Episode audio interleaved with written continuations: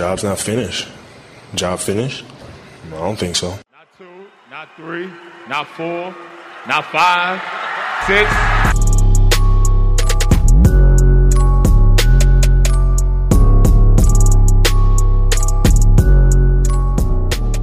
Van and Dodo Podcast, ahol hat podcaster összeállt egy közös balhéra. I'm thinking I'm back! Nagy szeretettel köszöntök mindenkit. Ez itt a Van and Dodo Redraft sorozat második része. Aki esetleg a kilencvenöt kilencvenhatos idény utáni, tehát a kilencvenhatos draftos adásunkat esetleg nem hallotta volna, annak ismételten elmondjuk, hogy van egy kis csavar a történetben, ahogy mi redraftolunk, és nem csak az számít, hogy a játékosok karrierjét vesszük számba, hanem, hanem vannak kifejezett alapelveink. Ugye nyilvánvalóan az adott draft classből draftolunk, és abban a sorrendben, ahogy a basketball reference-en írják a pikkeket. Mi itt most ebben a mock draftban nem cserélünk pikkeket, illetve figyelembe vesszük a választócsapat előző idényét, az aktuális rostert és az esetleges needeket, az újjáépülés vagy a retool állapotát, vagy egy esetleges contender státuszt. A draftolt játékosoknál még figyelembe vesszük a karrier minőséget, sérülékenységet, és azt, hogy mennyi idő mire kijön belőle a várható potenciálja. Ezt a kettőt kombinálva választunk felváltva, és általában ugye az egész lotterit ledraftoljuk, de itt most majd később hallani fogjátok, hogy miért csak a top tízig mentünk el. Köszöntelek téged is, szia Lala! Sziasztok, hallgatók! Szia Ádám! Örülök, hogy ma is redraftolunk. És, és mennyire örülsz, hogy a kilencvenheteset redraftoljuk? Hát ennek már kevésbé, hogy az már talán többször is említettem, hogy ha Tim Duncan nem lenne ebbe a klasszba, és mondjuk Tracy McGrady, hogy gyakorlatilag szerintem minden idők legrosszabb draftja lenne ever draft klassza, talán egy-kettő vetekedhet vele. Szerintem ilyen ötödik picktől kezdve igazi shit show lesz. Gyors fussuk át, hogy kik voltak, milyen játékosok itt ebben a draft klasszban. Ugye a San Antonio Spurs egy per egyel vitte Tim Duncant, Philadelphia második pickkel elvitte Keith Van Hornt, akit aztán később, hát nem később, hát a draft night-kor elcseréltek New Jersey-be, Tim Thomasra, és future pickre, majd lehet, hogy kitérünk rá, lehet, hogy nem. Boston Celtics harmadik helyen Chauncey Billupsot vitte, Vancouver negyedik helyen Antonio Daniels, Denver Nuggets ötödik helyen Tony Battit. Ugye, ki az a Tony Battie? Fingerint senkinek szerintem majdnem a hardcore en bé á fanokon kívül, hogy ki az a Tony Battie, és ez nem véletlen. A Denver Nuggets nagyjából tíz éves álmok futásának a második felé, vagy közepére az ilyen egy per ötös Tony Battik, és majd a későbbi draftokon ilyen Nicholas Skitishvilik egy per négyel kerülnek. Szerintem ez egy külön adást megér a Denver Nuggetsnek a kilencvenes évektől kétezres évekig tartó álmok futása. Hatodik helyen Tony is... Battire visszatérve egyébként szerintem nagy előnyt jelent, aki akkor volt mondjuk tinédzser és nyomogatta az en bé á Live-ot, mert ezek a játékosok esetleg onnan is megvannak. Igen, vagy nagy előny volt annak, aki mondjuk pubokba járt Boston környékén bulizgatni, és Tony Battie volt a haverja, mint például Paul Pierce kilencvenkilencben, mert ugye ott Paul Pierce leszúrták több szúrással, és konkrétan majdnem elvérzett, és Tony Battie pár száz méteren keresztül gyakorlatilag a kezébe vitte el a kórházig Paul Pierce-t, ahol aztán összevarták, és nem a karrierjét, de az életét is megmentették. Úgyhogy kiváló csapattárs volt Tony Battie, már ezért megérte valakinek megszerezni, de nem a, nem a pályán töltött teljesítménye volt elsősorban ez. egy per hat Ron Mercer Boston Celtics, egy per hét Tim Thomas, egy per nyolc Adonal Foyle Golden State Warriors, a legendás Adonal Foyle, azok után, hogy Todd Fullert ledraftolták előző évben, aki nem vált be, hoztak még egy centert, aki szintén nem vált be. Lehet, hogy ennél többet is lehetne Adonal Foyle-ról mesélni, állítólag nagyon-nagyon okos ember, de... Nekem tudod, miről jut eszembe most már folyamatosan Adonal Foyle, hogy volt ez a trónokharca utánzat, ez a rajzfilm, ez a igen, Game igen. of Zones, igen, és igen, akkor igen. amikor Hardennel volt valami éppen, nem tudom, akkor akart eljönni Houstonból, vagy valami ilyesmi, és akkor úgy záródott a levele, amiben kurva mérges volt, hogy á ef, tehát ugye az lett volna, hogy ez fuck, mm-hmm. de... úgy mondták be ezt ebbe a rajzfilmbe, hogy Adonal Foyle, szóval nekem innen van meg most már egy ideje, de egy, ja, egy Golden State bukott center. egy per kilenc Toronto Raptors Tracy McGrady, ugye itt olyan neveket hallottunk, aki mindenhoz hatta volna McGradyt. egy per tíz Milwaukee Danny Fortson, akit aztán később tovább is cseréltek, egy per tizenegy Tariq Abdul-Wahad Sacramento Kings, egy per tizenkettő Austin Crosshill, Indiana Pacers, ugye Indiana Pacers aktuálisan legjobb fehéret választották koriban mindig, egy per tizenhárom Derek Anderson Cleveland Cavaliers, egy per tizennégy Maurice Taylor Los Angeles Clippers,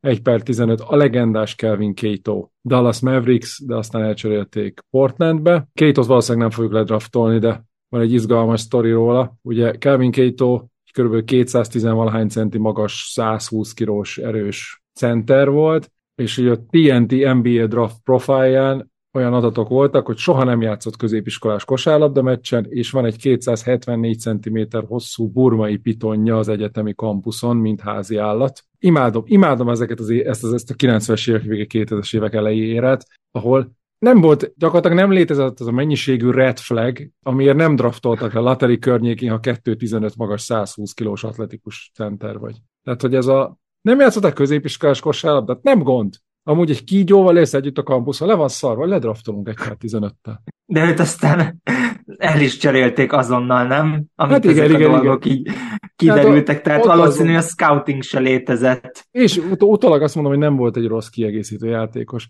Nem, így csak ja, ilyen, én nem vonnom végig a draftot, de így érintés jelleg az izgalmasabb, izgalmasabb, értelmezhetőbb játékosok en bé á szinten. Brevin Knight, Scott Pollard, ugye emlékezhetünk kétezres évek elején mindenféle hajformációkban volt a Sacramento-ban, majd bajnok lett kétezer-nyolcban a Bostonnal. Anthony Parker, ő Clevelandbe volt, meg Torontóban előtte, Candace Parkernek a bátyja. Bobby Jackson egy per huszonhárommal, aki a Rookie All-Star Match em vé pé-je lett abban az évben kilencvennyolcas All-Star gálán. Akkor hát tekerem-tekerem, Marko Milic Szlovéniából, aki kurva nagyokat zsákol, de ezen kívül semmit nem tud.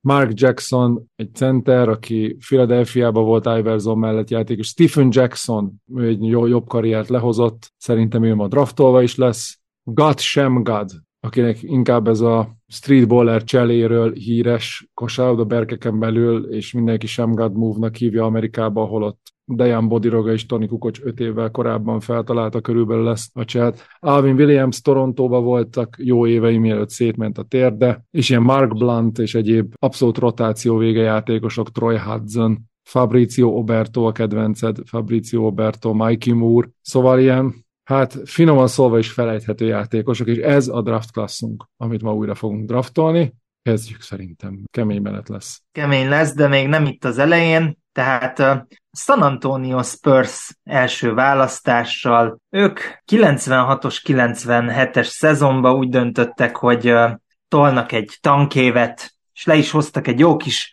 húsz győzelem, hatvankettő vereséges szezon, de még ez se volt a legrosszabb, mert a Boston és a Vancouver náluk is szörnyűségesebb szezont hozott le, de a loteri istenek a Spurshez voltak kegyesek, ebből is látszik, hogy ők azért viszonylag megvoltak, tehát készen voltak, mert a következő szezonban ők már egy ötvenhat-huszonhatot toltak le, úgyhogy Tim Duncan minden nyolcvankettő meccsen játszott, és ugye David Robinson és Sean Elliott, és hát még Avery Johnson, Vinny Del Negro, tehát nagyjából kész volt ez a csapat. Én se húznám nagyon az időt, természetesen Tim Duncant, a Wake Forest Egyetem végzős játékosát hoznám el, és ez azt hiszem nem is lehet kérdés, viszont amit ezzel kapcsolatban mindenképpen meg akartam tőled kérdezni, Lala, az az, hogy ugye itt vannak azért párhuzamok, most is letankolt egy évet a Spurs, mondjuk most nem is voltak készen, de tudták, hogy jön egy generációs talent, ugye Wemby,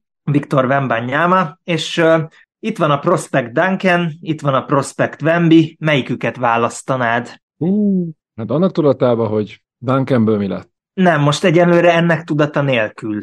Tehát kijön az egyetemi zseni, ugye okay. Duncan kész kilencven játékosként. Most, ez most kétezer-huszonháromban vagyunk? Mm, Vagy kétezer-huszonháromban. Vagy ezek szerint akkor ez éra különbség is lenne Nagy, nálad.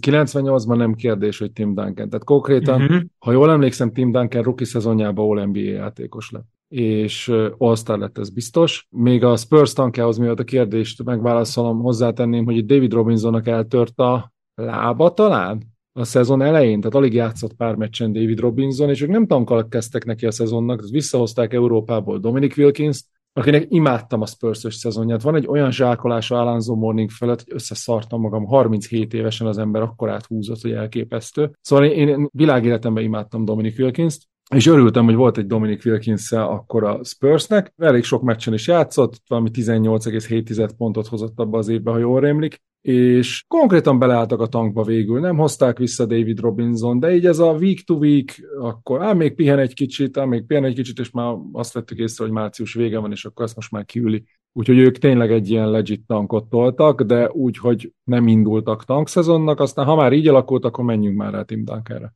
És uh, nagyon nehéz ez a kérdés. Ha most azt mondod, hogy tudhatom, hogy mi lett Duncanből, akkor kérdés nélkül Duncant viszem még a mai en bé á-be is. De... Szintén egyébként, szintén, és egyébként azt hiszem, hogy mindenki nagyon örülne, hogyha Wembanyama egy ilyen karriert le tudna futni, mert akkor az gyakorlatilag azt jelenti, hogy dinasztia alakul ki megint San Antonioba, tehát Tim, Tim Duncan, Duncan én... szerintem még mindig ilyen alulértékelt. All-time játékos listán nálam ilyen hetedik-nyolcadik helyen van, nem tudom eldönteni sose, hogy melyik, de maximum hét jobb játékos tudok nála mondani az en bé á történetében karrier szinten, aki egész karrier tekintve jobb karrierje volt és jobb játékos volt. És ez, ez nagyon sok mindent elmond, de ha most kétezer-huszonhárom van, akkor szerintem a gé em-ek gyakorlatilag száz százaléka Wembanyamát vinni el, úgyhogy amit láttak Duncanből és amit láttak Wembanyamából, Wembanyamát vinnék el kétezer-huszonháromba, ha csak nem tudják, hogy Duncan milyen karriert fut be, és milyen impactja van a játékra, de azért ez nagyon kemény. Ez, ez nagyon Ugye kemény. Ez ilyen érdekes kérdés. Ez nagyon kemény, igen. Ezt, ezt nagyon nem lehet kritizálni, ezt a döntést,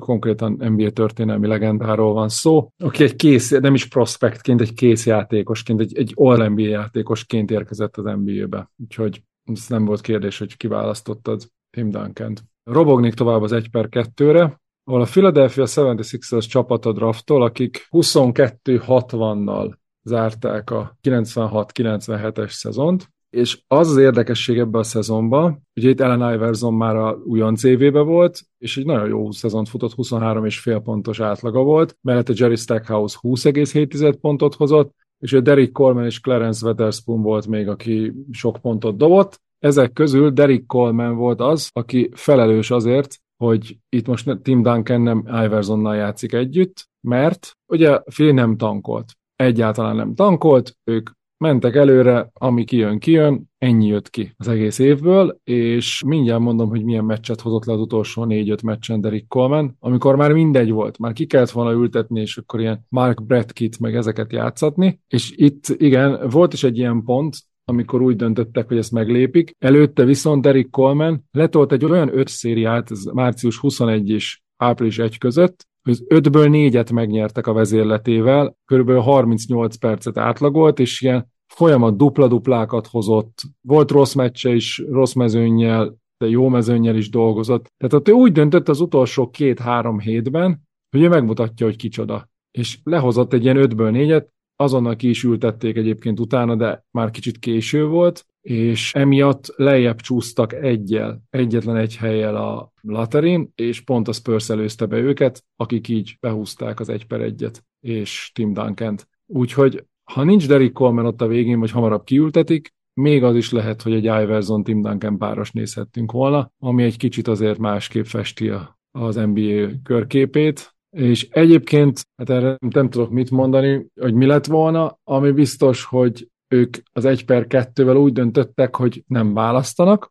hanem lecserélnek, és ahelyett, hogy kihúzták volna a tuti biztosnak tűnő Keith Van Horn-t, annyira tuti biztosnak tűnő egy per kettes Keith Van Horn, hogy a draft előtt volt néhány nevetséges cikk is arról, hogy Duncan vagy Van Horn lesz az egy per egy, azért ez kicsit erős, de ők úgy döntöttek, hogy jó, nem, hanem lecseréltek a egy per hétre, és Tim Thomast húzták, és Keith Van Horn-t pedig elengedték. Na most én azon gondolkodtam, hogy mi más lehetett volna itt tenni a Phillynek. Ők még mindig az újjáépülő státuszban voltak, most kezdett a következő évben náluk Larry Brown, aki később ugye döntőbe vezette őket, és szerintem nem kérdés, hogy Tracy McGrady-t hoznám, ez akkoriban totálisan nevetséges lett volna, tehát itt, itt olyan, itt a scout rendszerek, tehát úgy, úgy működött a scout akkoriban, hogy tényleg senki nem tudott semmit, pláne a középiskolásokról, és nem volt kontextusba helyezve semmi, hogy mennyire jó játékosok mit tudhatnak.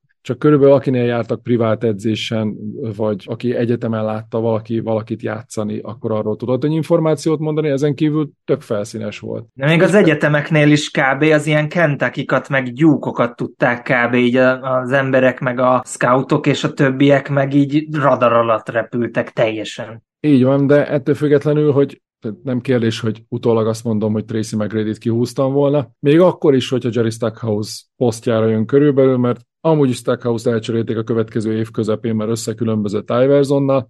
Ezért sem nagy meglepetés, hogy Iversonnal össze lehet veszni. És Jerry Stackhouse-szal, igen. Stackhouse, aki talán én nem tudom, kilenc testvér közül a legkisebb, vagy hét testvér közül, és konkrétan először életében talán verekedni tanult meg, és ő mindig mindenkibe is beleállt, és nem egy-két bunyója volt karriere során edzéseken, meg bárhol. Szóval őt elcserélték Theo Ratliffre körülbelül, meg Eric Montrossra, és szóval Tracy McGrady-Iverson párost összeraktam volna, és hadd szóljon, ami a csövön kifér. McGrady szerintem karrierét tekintve kicsit alulértékelt, valaki szerint túlértékelt, és szerintem való, hát nem tudom, benne egy olyan karrier benne ragadt, ami elképesztő, és sok számomra... Sose volt hiteles, szerencséje. Igen, sok számomra hiteles szakértő azt mondja, hogy az, hogy most egy szarcsapatba rádob harminc mezőnykísérletet rossz uh, té es százalékkal, az nem egy akkora érdem, de McGrady sokkal több volt ennél, és egy jó csapatban sokkal jobb játékos lett volna, ugyanilyen számokkal, sokkal jobb statisztikával, csak egyszerűen, hogyha Andrew de Klerk és nem tudom, Matt Harpring a két legjobb csapattársad, akkor ott baj van,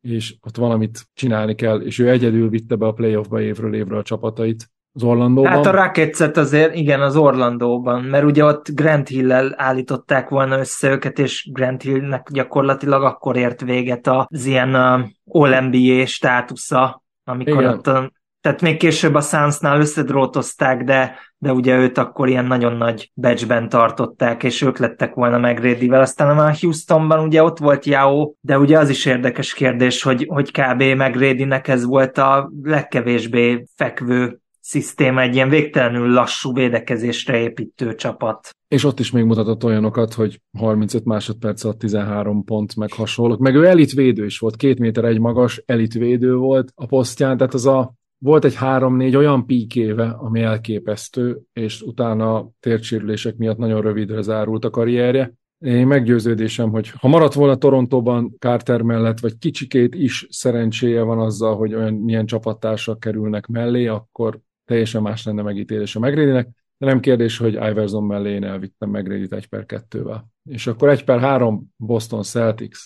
Hát igen, a jó öreg Boston Celtics futottak egy nem túlértékelhető tizenöt hatvanhetes szezont, és ugye ekkor tájt került kinevezésre, már mint a draft környékén, ugye Rick Pitino, aki a Kentucky Egyetemről érkezett meg a profik közé, és hát ugye a valóságban ugye Chauncey Billups és Ron Mercer lett az ő két választottja, akikről ugye ő el is mondta, hogy akkor innentől fogva megvan tíz évre neki a backcourtja, majd ezt sikerült megfejelni azzal, hogy Chauncey Billupsot ötvenegy meccs után elcserélték. Úgyhogy uh, elég érdekes körülmények között történt meg a Boston választása. Ugye Antoine Walker már ott, hogy mondjam, tevékenykedett ekkoriban, illetve ugye Walter McCarty, aki szintén egyébként Pitinónak a korábbi játékosa volt. Igazából uh, annyira nem jó ez a draft, hogy már itt nem egyszerű választani, de szerintem itt a Bostonnak még megvolt az ideje, hogy várjon egy kicsit, és megvárja, amíg Chauncey Billupsból kijön az a játékos, ugye, akit láttunk már a Pistonsban tündökölni, és bajnoki címig jutni, Finals em vé pé címig jutni, és utána a Denverrel is ő korrekt szezonokat tudott le, úgyhogy Chauncey Billupsot választom, ahogy a valóságban is történt, és ha jól emlékszem, akkor őt a szintén nem túl jó maga viseletű, már mint a szintén itt ugye a nem Chauncey-ra utalok, hanem, hanem itt a Stackhouse és Iverson féle filis vonulatra, tehát Kenny Andersonra cserélték el, ami azért, hát mondjuk úgy, hogy véleményes. De az egy per háromnál nálam azért Chauncey helye itt azért viszonylag biztos. Igen, ez egyértelmű ezen a drafton. Chauncey Billups nem kérdése, egy per hárommal el kell, hogy menjen. Én emlékszek, hogy még a té vé hármon láttam a szezon első meccsét kilencvenhét nyolcban, ahol a bajnok Chicago Bulls játszott Bostonba, és a Boston megfordította a meccset, és Chauncey kiválóan fogta Jordant. Aztán később most meg is néztem, harminc pontot dobott Jordan, de pocsék mezőnnyel, huszonháromból hét mezőny dobott azon a meccsen Jordan, és Billups nagyon-nagyon jó, nagyon keményen fogta. Aztán említetted, hogy ötvenegy meccs után elcserélte Pitino őt, ami röhelyb az, meg egy 1 per 3-as nagyon top lottery pickedet ötvenegy meccs után elcseréled, mert türelmetlen vagy. Szóval kilencvenhét december harmadikán... Megérte türelmetlenkedni, mert harminchat negyvenhattal zárták a, ugye ezt a szezont, amiben elcserélték, tehát ez ilyen what the fuck. Igen. És akkor kilencvenhét december harmincadikán Phoenix ellen játszottak, ahol Steve Nash padról beszállt, huszonegy-kettő-három percet játszott, és konkrétan feltörölte a padlót Billups-szal. Na de rookie hátvédekről beszélünk, és akkor itt úgy döntött Rick Pitino, hogy hát már pár pedig ő azonnal nyerni akar, úgyhogy el is cseréltek Kenny Andersonra egy pár meccs múlva. És ez a bostoni kitérő után talán ilyen kétezer környékén rúgták ki, de lehet, hogy egy évvel hamarabb, és akkor Louisville-be volt kétezer-egy és tizenhét között edző, ahol talán tizenkettőben lett a Louisville bajnok, vagy tizenháromban az en cé á. Igen, amit bajnok. Utána el is vettek tőlük. Igen, mert volt egy botrány, hogy fizettek játékosokat, és úgy. Hát igen, szerintem Pitinoról lesz majd egy külön adásunk, ahol elmondogatjuk, a, vagy hát én elmondogatom, és lehet reagálni az a különböző botrányaira. Annyit elárulok, hogy van róla content bőven. Szóval izgalmas, hogy egy ilyen, ilyen arc, összes bostoni ősdrukker rühelli Pitinót, de itt ki kellett húzni Chauncey-t, csak nem kellett volna elcserélni. Ez egy jó pick volt Chauncey Billups itt. Megyek tovább az egy per négyel. Vancouver Grizzlies tizennégy hatvannyolccal végeztek kilencvenhat hétbe. Ugye Shareef Abdur-Rahim volt a legjobb játékosuk az előző éves draftoltjuk, és Brian Tribbs itt még tudott játszani. A többi az mind padvégi roleplayerek, játszottak kezdő szerepben, az életben Antonio Daniels draftolták, és itt kezdődnek a bajok. Ugye, hogy mégis kit draftoljak egy per négyel, mert konkrétan olyan játékosok vannak bent, akik karrierük során komolyabb kezdő státuszt nem értek el. Tehát annyira gyenge draft, hogy ennél rosszabb nem történhetett volna a Vancouverrel, mint hogy itt egy per négyel valakit kihúznak. És a következő szezonban Antonio Daniels-t húzták ők, és tizenkilenc hatvanhárommal végeztek, tehát konkrétan ugyanolyan szarok voltak, mint eddig. Borzalmas csapattal. Kérek egy tíz másodperc gondolkodási időt, hogy a bordomról kit hozzak, de hát elhozom azt, aki rövidebb karrierje volt, kicsit ugyan, a sérülések miatt, mint reméli az ember, ez egy nyolc-kilenc jó éve volt, és többször elcserélték assetként karrierje során, tehát értéket kaptak érte, és Keith Van Horn, aki egy nagyon korrekt egyetemi játékos volt Utahban, voltak húsz pont körüli évei New Jersey-ben, döntőzött, illetve több playoff runban kivette a szerepét, úgyhogy Keith Van Horn szerintem egy jó páros Shareef Abdur-Rahim mellé ahhoz, hogy mind a ketten jó statokat hozzanak, és sehova ne érjenek el, és majd el lehessen őket cserélni értékre később. Ennyi. Nem tudom, hogy tudod-e, hogy kinek nagy kedvence Keith Van Horn és a felhúzott térdzokniai? Édes Istenem, van ilyen ember? Van. Ez, ez van. en bé á, en bé á játékosról beszélünk? Nem, nem, nem. Egy podcaster és kedves ismerősünk. Ö, felhúzott zokni, akkor nem tudom, Baska? Nem, nem, Mészáros Peti. Igen, Keith Van Horn. Igen, igen, és azért is említettem meg őt, mert hogyha már nem szerepel ebben az adásban, de ha megemlítjük, szerintem az már ilyen három-négyszeresére emeli a hallgatottságot, úgyhogy igen, igen. Ezért így bele kellett no, csapni. Ezt, ezt majd meg kell kérdeznem, ezt a Keith Van Horn vonalat nála egyszer. Jó, hát, jó, neki jó, vannak jel... ilyen becsípődései. Igen. Boston Celtics például. Igen, igen. Peyton Pritchard, Colin Gillespie vonal. Hurkatöltő hegyek, de, de viszont Keith Van Horn legalább egy jó játékos volt, ezt megadjuk. Abszolút. Oké, okay. egy per öt, Denver Nuggets. Hú, hú, hú. Nekem egy picit szerencsém volt ezzel a pikkel, mert én két játékost írtam fel ide a Grizzlieshez, hogy uh, szerintem kettőjük közül amelyiket elviszed, az akkor kimegy, a másikat meg visszamén a Nuggetsnek. Ugye a Nuggets túl van egy huszonegy hatvanegyes nagyon szép menetelésen, amit megfejeltek a kilencvenhét, tehát a draft utáni szezonban ők abszolút lementek a tengerfenékre egy tizenegy hetvenegyes szezonnal. De szép. Nem tudom, hogy nem tudom, hogy konkrétan, tehát az egyetlen egy kis fény törés a szezonjukban az a támadó rétingjük volt, ami huszonnyolcadik volt a huszonkilences ligában, mert a defensív rétingjük az a legutolsó, és a net rétingjük is a legutolsó volt, úgyhogy Bill Hanslick edző nagyot alkotott, azért a keretük se volt semmi, nem tudom, Eric Williams volt a legjobb pontszerzőjük. Atyaik! Aki ezt az átlagot négy meccs alatt hozta össze, ennyit játszott. Corey Alexander, jó, Lafonso Ellis ott volt. Az Achilles szakadás utáni Lafonso Ellis. Igen, tehát hát azért már igen, tehát Bobby Jackson, Johnny Newman, Anthony Goldwyer, Vá, Tony Battie, hát tehát Bobby, ennyi. Bobbyt itt már ledraftolták. Tehát ők igen, igen, igen. Később uh, ezen a drafton. És én úgy döntöttem, hogy uh, tehetségre és upside-ot húzol.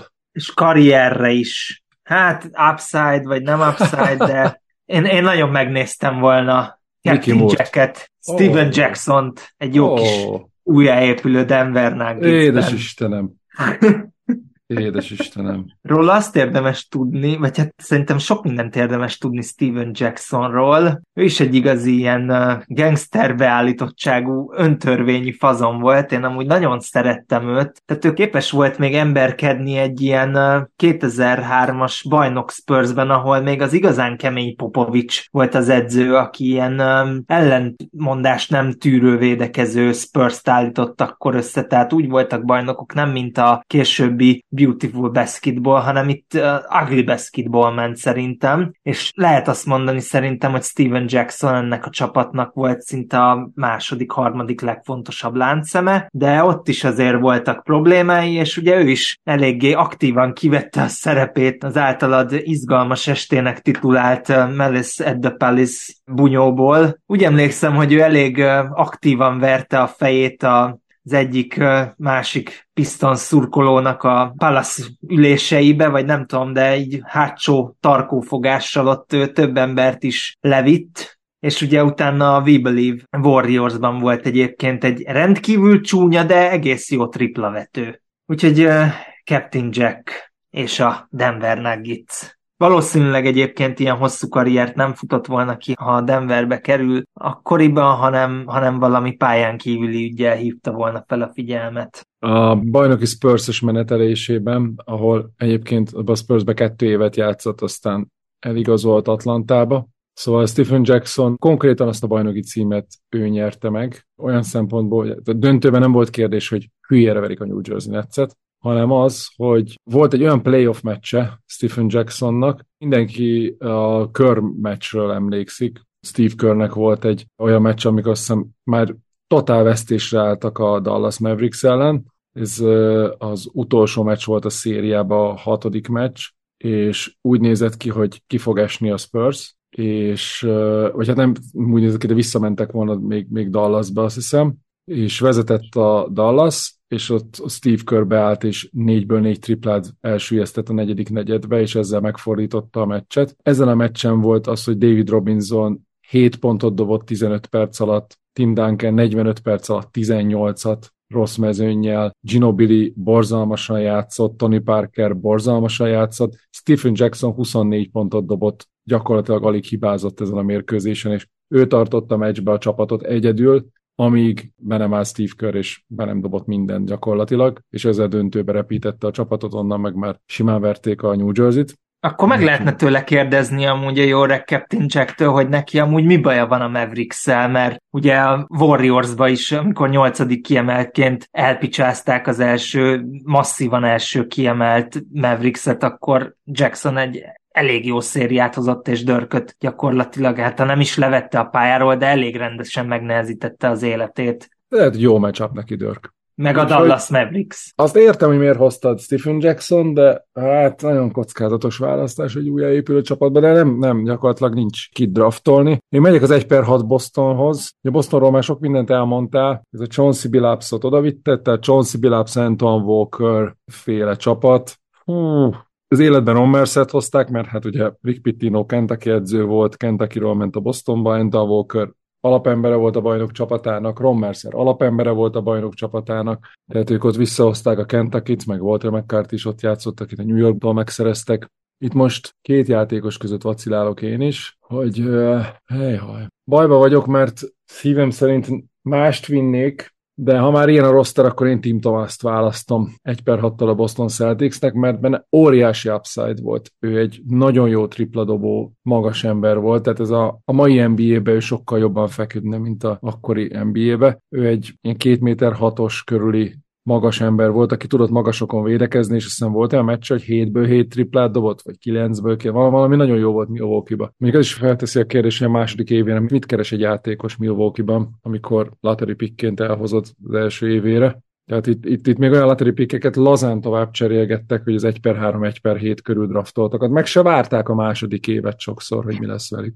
Elképesztő. De a Tim Thomas az a játékos, akiből sokkal több, sokkal-sokkal több kijöhetett volna. Ő egyébként már középiskolában is ilyen nagyon-nagyon-nagyon magasan rangsorolt játékos volt. Ilyen Kobival egy lapon emlegették. Hát igazából neki a munkamorája szerintem, vagy nem szerintem, nyilván most itt ki vagyok én, hogy megmondjam, de úgy tűnt, minthogyha igazából az edzés morálja sem lett volna megfelelő, nem nagyon akart fejlődni igazából. Neki volt, amikor már úgy tűnt, hogy kikopik a ligából, és a Chicago Bulls-nál vévelték, akkor minimumért leigazolta a Phoenix Suns az egész idénre lesérült Amar'e Stoudemire helyére, hogy helyettesítse őt a rájátszásban, a, gyakorlatilag a posztján. Ez a magas poszton, ez Sean Marionnal és Boris Diaw-val hárman oldották meg gyakorlatilag a magas posztot, és annyira jó szériái voltak, konkrétan igazából egy, egy újfajta fegyvere lett Steve Nashnek, Tim Thomas. Nem ez az Amar'e Stoudemire pick and roll és zsákol mindenkin keresztül, hanem ugyanúgy megvolt a pick, azért elég nagy emberről van szó, megvolt a pick, csak ő kifele vált rá, és besuvasztotta a triplákat folyamatosan. Többször lenyilatkozta abban a rájátszásban, hogy annyira jól érzi magát itt, hogy már csomó pénzt keresett, nem érdekli, hogy mennyit keres, minimumért van itt, imád Steve Nash-sel játszani, imád a Sunsban lenni, ő szeretne itt komolyabb sikereket elérni. Ugye mivel kivágta a Chicago, azért utána nyáron szabadügynök lett, és azonnal leigazolta a Los Angeles Clippers egy vaskos szerződésért, tehát valami egy millió valahányos minimum helyett hét millió valamit keresett, ami akkoriban kétezres évek közepén ez egy komolyabb összegnek számított. Úgyhogy ennyit arról, hogy ő szeretne milyen környezetbe játszani. Ha elé toltak egy nagy szerződést, ő azt aláírta, helyjel közzel ki is töltötte, de ő az, aki tényleg sose jött ki belőle az, ami lehetett volna. De itt upside-ra húztam, és a Bostonba talán lehetett volna belőle még valami.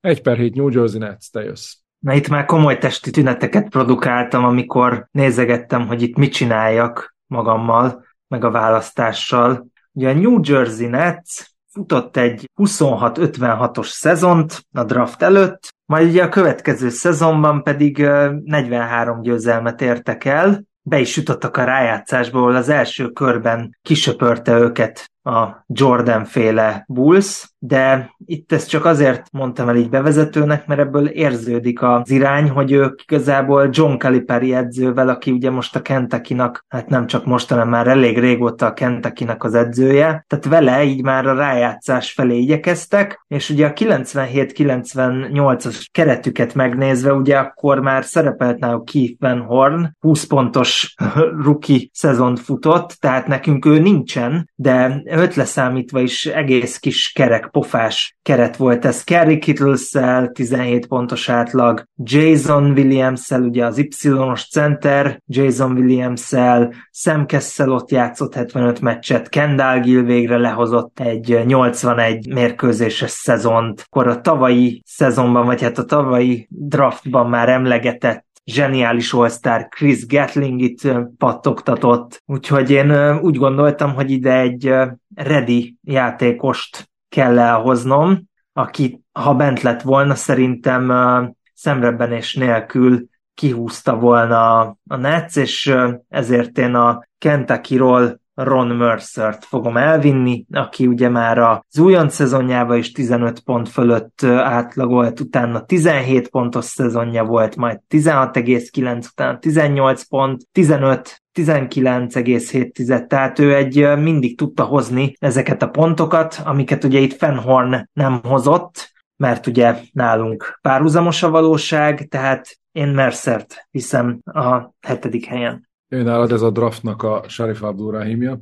mert szerintem Mercer pont az a játékos, aki szintén ilyen rossz hatékonysággal berámolja a maga kis pontjait, A karrier highlightja az, hogy a harminckilenc éves Jordan egy kétkezes blokkot elkövet rajta az utolsó percben, amikor Chicagóba játszott. Hát, hogy igen, ez mindig az, amit, amit elmondtál róla. Ő egy korrekt ilyen hetedik-nyolcadik ember tizenöt percre a padról beállva, de amikor nagyobb szerepet kap, akkor a csapat az konkrétan tankba fullad, az, vagy hát a csapatnak az az idénye. Nem, meg kellett próbálni. Meg értem, kellett itt próbálni ezen a ponton.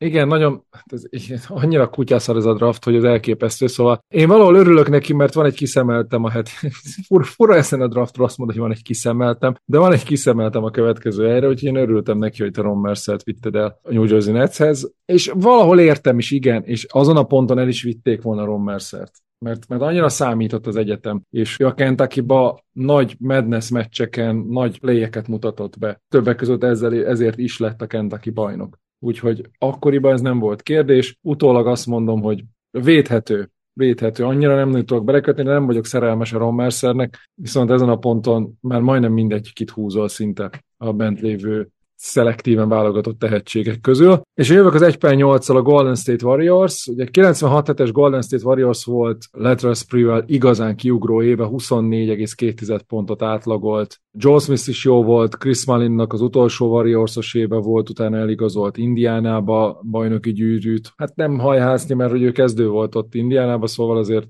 még volt masszívan szerepe. A következő évben a Golden State Warriors, tehát a kilencvenhét nyolcban egy korrekt tizenkilenc győzelem, hatvanhárom vereséget hozott ezután, pé jé Carlissimo edző vezetésével. Ez, ez az is hozzátartozik, hogy Latrell Sprewell mindössze tizennégy meccset játszott, amíg el nem kezdte folytogatni az edzőjét egy edzésen, addig egy nagyon-nagyon korrekt szezonja volt. Pekére pont ebbe az évbe szerezték meg Jim Jackson-t, akivel semmire nem mentek, úgyhogy uh, borzalmas csapatuk volt. Az életből egy per nyolccal Adonal Foylt hozták, aki gyakorlatilag karrierévet hozott le újoncként tizenegy perc alatt négy pontos átlaggal, nem bocsánat, három pontos átlaggal, de lehet, hogy csak rossz indulatú vagyok, mert mindjárt ránézzük. Nem, volt egyszer öt egész kilenc pontos átlaga is, amikor kezdő volt a Golden State-be. Szóval igen, tehát Adonal Foyle. Én viszont úgy gondolom, hogy ennek a csapatnak konkrétan, hát több poszton is hiányossága volt, gyakorlatilag Sprewell posztján kívül mindenütt. Talán még Joe Smith az elfogadható négyes itt, de én ez erről a draftról az igazán mindenes, nagyon megbízható hátvédet, irányítót, Antonio Daniels-t fogom elvinni a Golden State Warriorsnak, akinek voltak olyan playoff párharcai, ahol nagyon korrektül játszott, a Seattle Sonics-ba kvázi ilyen kezdő szintű játékos volt a padról bejövve a token kezdőről, Luke Ridnour mögött. Azért az is sok mindent elmond arról a Seattle-ről, hogy Luke Ridnour volt az, a, akit ők Rajon Rondónak gondoltak, és úgy kezeltek, és ezért játszattak kezdőbe, hogy kapja a tapasztalatokat, majd hát a kinő belőle, csak nem, nem nőtt ki belőle az az All-Star, amiből Rondó lett később a Bostonnál. De hogy Antonio Daniels egy nagyon megbízható játékos, rendben volt a dobása, jól szervezett, nagyon jól meglátta az üres helyzetben lévő csapattársakat, és jó gólpasszos szezonjai is voltak, amikor eleget játszott. Egy fiatalként, ugye ez életbe egy per négyel kivitte a Vancouver, a fiatalként abszolút illett volna Sprewell mellé, és egy ilyen újjáépülő Warriorsba. A tankot nem bántotta volna, de egy tök vállalható, korrekt, akár hosszabb távon kezdő guard is lehetett volna. Úgyhogy nekem ezen a ponton a bent lévő játékosok közül ő eléggé tetszett még, úgyhogy én azt mondom, hogy ez, ez, ez elégedett vagyok ezzel a választással. Toronto Raptors egy per kilenc, te következel. Miután esetleg Antonio Daniels-t megvéleményezted, hogyha van valami ellenvetésed. Nekem csak annyi az ellenvetésem, hogy belőle, mint hogyha az upside hiányozna, vagy hiányzott volna, de egyébként minden, amit elmondtál róla, hogy nagyon korrekt roster játékos, csak hát a... Kibe van még itt upside? Az... Kibe van még upside így akit, a Billups után? Bárkibe. Hát én egyébként, akit most elviszek a Raptorsba, szerintem benne volt upside. Na, nézzük. De akkor így át is, át is kötnék, tehát uh, Toronto Raptors történelmének legjobb harminc ötvenkettes szezonján van túl, úgyhogy joggal bizakodhattak, hogy itt most valami be fog indulni, aztán be is indultak, csak lefelé, és egy korrektnek kevésbé mondható tizenhat hatvanhatos szezont sikerült így legurítani. Ezt így emészgessük szerintem. Ugye ők idény közben elcserélték Kenny Andersont, ugye hozzájuk került Chauncey, Damon Stoudemire pattogtatott itt Doug Christie, és ugye Marcus Camby, akit tavaly vittek el, és hát ugye ilyen kis összeomlós szenárióban én itt még én nagyon szerettem ezt a játékost, és szerintem ebbe a keretbe is illett volna. Én Derek Andersont választom, aki egyébként szintén nagyon jó egyetemi játékos volt. Ő egyébként már a, az elején is, tehát tizenegy-tizenkét pontot átlagolt, volt tizenhét pontos szezonja is, és ő azért a, a, a Portlandbe, meg a San Antonioba egy szezonja volt, de a Portlandbe volt négy szezonja is, tehát ő játszott olyan csapatokban, akik azért elég jól szerepeltek annó. Én ő bele többet is láttam volna, hogyha nem szedik szét a, a sérülések. És benne én még upside-ot is láttam volna, még ehhez képest is. Én, én nagyon imádtam a játékát, szerettem nézni, olyan különleges volt. Mivel abban a szezonban, ez a kilencvenhét nyolcban, ami előtt draftolunk virtuálisan, szezon közben elcserélték Damon Stoudemire-t Portland Trail Blazersbe, így igazából nagyon nagy gond nem lehetett azzal, hogyha egy irányítót hoznak. Csak, de ő inkább kettes-hármas volt. Hát, ő kettes-hármas volt, de játszott ő irányítót is, attól függően, hogy a Spursbe például ő volt olyan időszak, amikor irányítót játszott, amikor azt hiszem sérülések miatt ő kényszerült oda, és tök jól nézett ki. Igen, megoldotta, megoldotta azt is. Nekem tetszett ő mindig, csak valahogy nem, nekem túl hektikus volt a karrierje, és ezért választottam előtte Danielst, aki egy nagyon stabil, még a Wizardsba is egy ilyen stabil backupja volt Arenasnak, tehát ő egy, én inkább egy ilyen magas floor és alacsony plafonú játékost választottam. Derek Anderson hasonló, csak kicsit nagyobb a floor és a plafon közötti különbség, csak sose jött ki belőle a plafon. De lehet, hogy a sérülések is közrejátszottak. Úgyhogy értem ezen a ponton, meg nagyon nem lehet itt, itt már mellélőni. És, és nagyon boldog vagyok, hogy többet nem kell választanom. Hú, igen, igen. Nem, nem, nem véletlen húztuk meg itt a határt a tíznél, és én még jövök egy választással a tizedik helyen. A Milwaukee Bucksnak, akik az életben Danny Fortson draftolták, és bent is van Danny Fortson, és el is gondolkozok rajta, hogy Danny Fortsont vigyem, hogy a kilencvenhét nyolcas szezonra megelőzően draftolunk, ahol a Ray Allen, Glenn Robinson és Terrell Brandon féle csapat játszott, majd ugye az előző szezon végén cserélték el Vin Bakert, igen, kilencvenhét nyarán cserélték el Vin Bakert, az addigi all-starjukat Terrell Brandonra, Seattle-be ment Vin Baker, Vin Bakerből Sean Kemp Clevelandbe, Clevelandből Terrell Brandon a Milwaukee Bucksba, mind a hárman all-starok voltak, de Terrell Brandonnak a térdei már kezdtek elfogyni itt, és látszódott, hogy már ez, ez nem lesz elég. Ezzel együtt ők uh, mindig meg voltak lőve a magas posztokon, hogy, hogy ilyen Irvin Johnson, de nem, a, nem az Irvin Magic Johnson, hanem az Irvin Johnson, aki konkrétan, nem is tudom, úgy nézett ki, mint nem tudom, Boban Marjanovic és Luka Garza keveréke, csak uh, mindegy, mindegyikből a negatívokat összeszedve, nem a pozitívokat. Hát és a Tragic Johnson. A Tragic Johnson konkrétan, igen. Akkor uh, Tyron Hill veterán, Tyron Hill volt még ebbe a trade-be, Terrell Brandonnal együtt érkezett, ő volt a négyesük, ő egy korrekt dupla-dupla védekező magas ember volt, de nem az igazi, ugye Andrew Lang. Ezek a játékosok nem számottevő játékosok voltak, és valaki kellett volna, aki igazán jó. Most már elmondom, hogy három nevem van még bent, Danny Fortson, Austin Crusher és Bobby Jackson, aki a bordomon rajta van. Bobby Jackson egy korrekt uh, sixth man jellegű energizer hátvéd. A New Orleans Hornetsbe, meg a Sacramento Kingsbe, meg a Denverbe volt. Sacramentoba és New Orleansba voltak jobb évei igazán, és ő nagy közönségkedvenc csapata, nagyon szerette, szóval egy Terrell Brandon mögé, vagy későbbi cserék után Sam Cassell mögé érkező jó backup, alacsony játékosnak rendben lenne. Danny Fortson egy olyan négyes, aki ultrapattanózó és védekező játékos, de ez az ultrapattanózó, ez ilyen tizenöt perc alatt nyolc pattanót leszed, meg ilyen hasonló meccsei voltak sorozatban. Amikor játszott, ő pattanózott. Tök mindegy, mi történt, mint a, mint a későbbi Reggie Evans volt ez, vagy kihez is hasonlítsuk mostában. Van ilyen játékos a mai en bé á-be, aki, mint, mint hogyha mondjuk Drummondot képzeljük el, hogy akármi történik, leszed tíz x pattanót limitált percek alatt, csak Drummondnak vannak hiányosságai, Danny Fortsonnak nem volt szüksége arra, hogy ő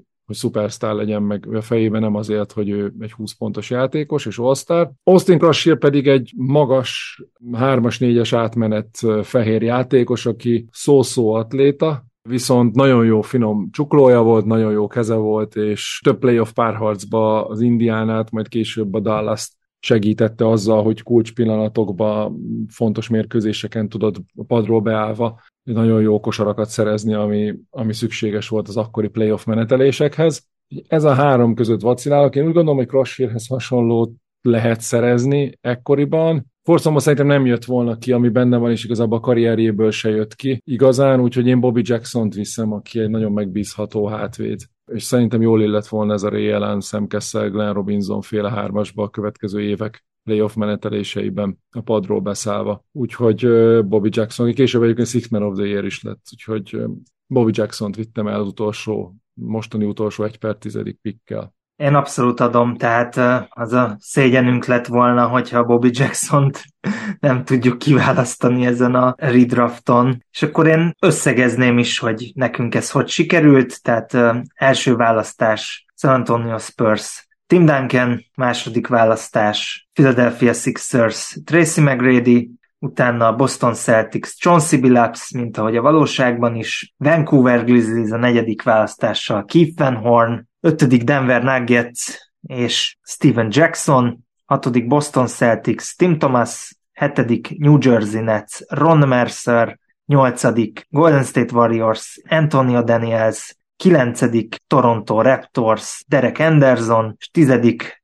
Milwaukee Bucks, Bobby Jackson. És én egyúttal köszönöm azt, hogy végig kísértétek a szenvedésünket. Szenvedtétek velünk. Igen, végig szenvedtétek. Nekünk sem volt egyszerű igazából a, nem tudom, hogy mi a, a bőség zavarának az ellentéte, de valahogy nem tudom megfogalmazni, ezt éreztük mind a ketten. Hát a szűkösség zavara. Igen, a szűkösség zavara. Tehát körülbelül, mint a, a Denver szezonja kilencvenhét kilencvennyolcban a tizenegy győzelem után, ennél már csak jobb lehet. Ez így van. Ennél csak jobb lehet, hát most azt kell, hogy mondjam, hogy nem lesz jobb, a következő se nagyon. Még a kilencvennyolcas csak talán, de ott azért vannak értelmezhető játékosok. Nem szaladnék előre, de ugye nem titok, hogy a kilencvenhetes után a kilencvennyolcas redraft fog következni a következő adásunkba, ahol én fogok egy per egyel draftolni. De viszont a kilencvenkilences az pocsék lesz. Tehát szóval itt a következő három négy öt évben szinte minden második év ilyen tragikus lesz. Ezt valahogy szenvedjük végig, aztán a kétezres évek közepétől megindulunk felfelé.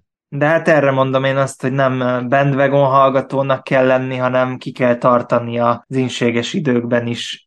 Így van. Ez gyönyörű végszó volt. Tartsatok ki velünk az ínségesebb redraft adások közepette is, mert egyszer jön egy jó év, amikor sok eső és tripla és jó játékos hullik be a draftra. Köszi, hogy hallgattatok minket. Köszi, Ádám. Sziasztok! Sziasztok! Ez volt már a Van and Dodo Podcast. Tartsatok velünk legközelebb is!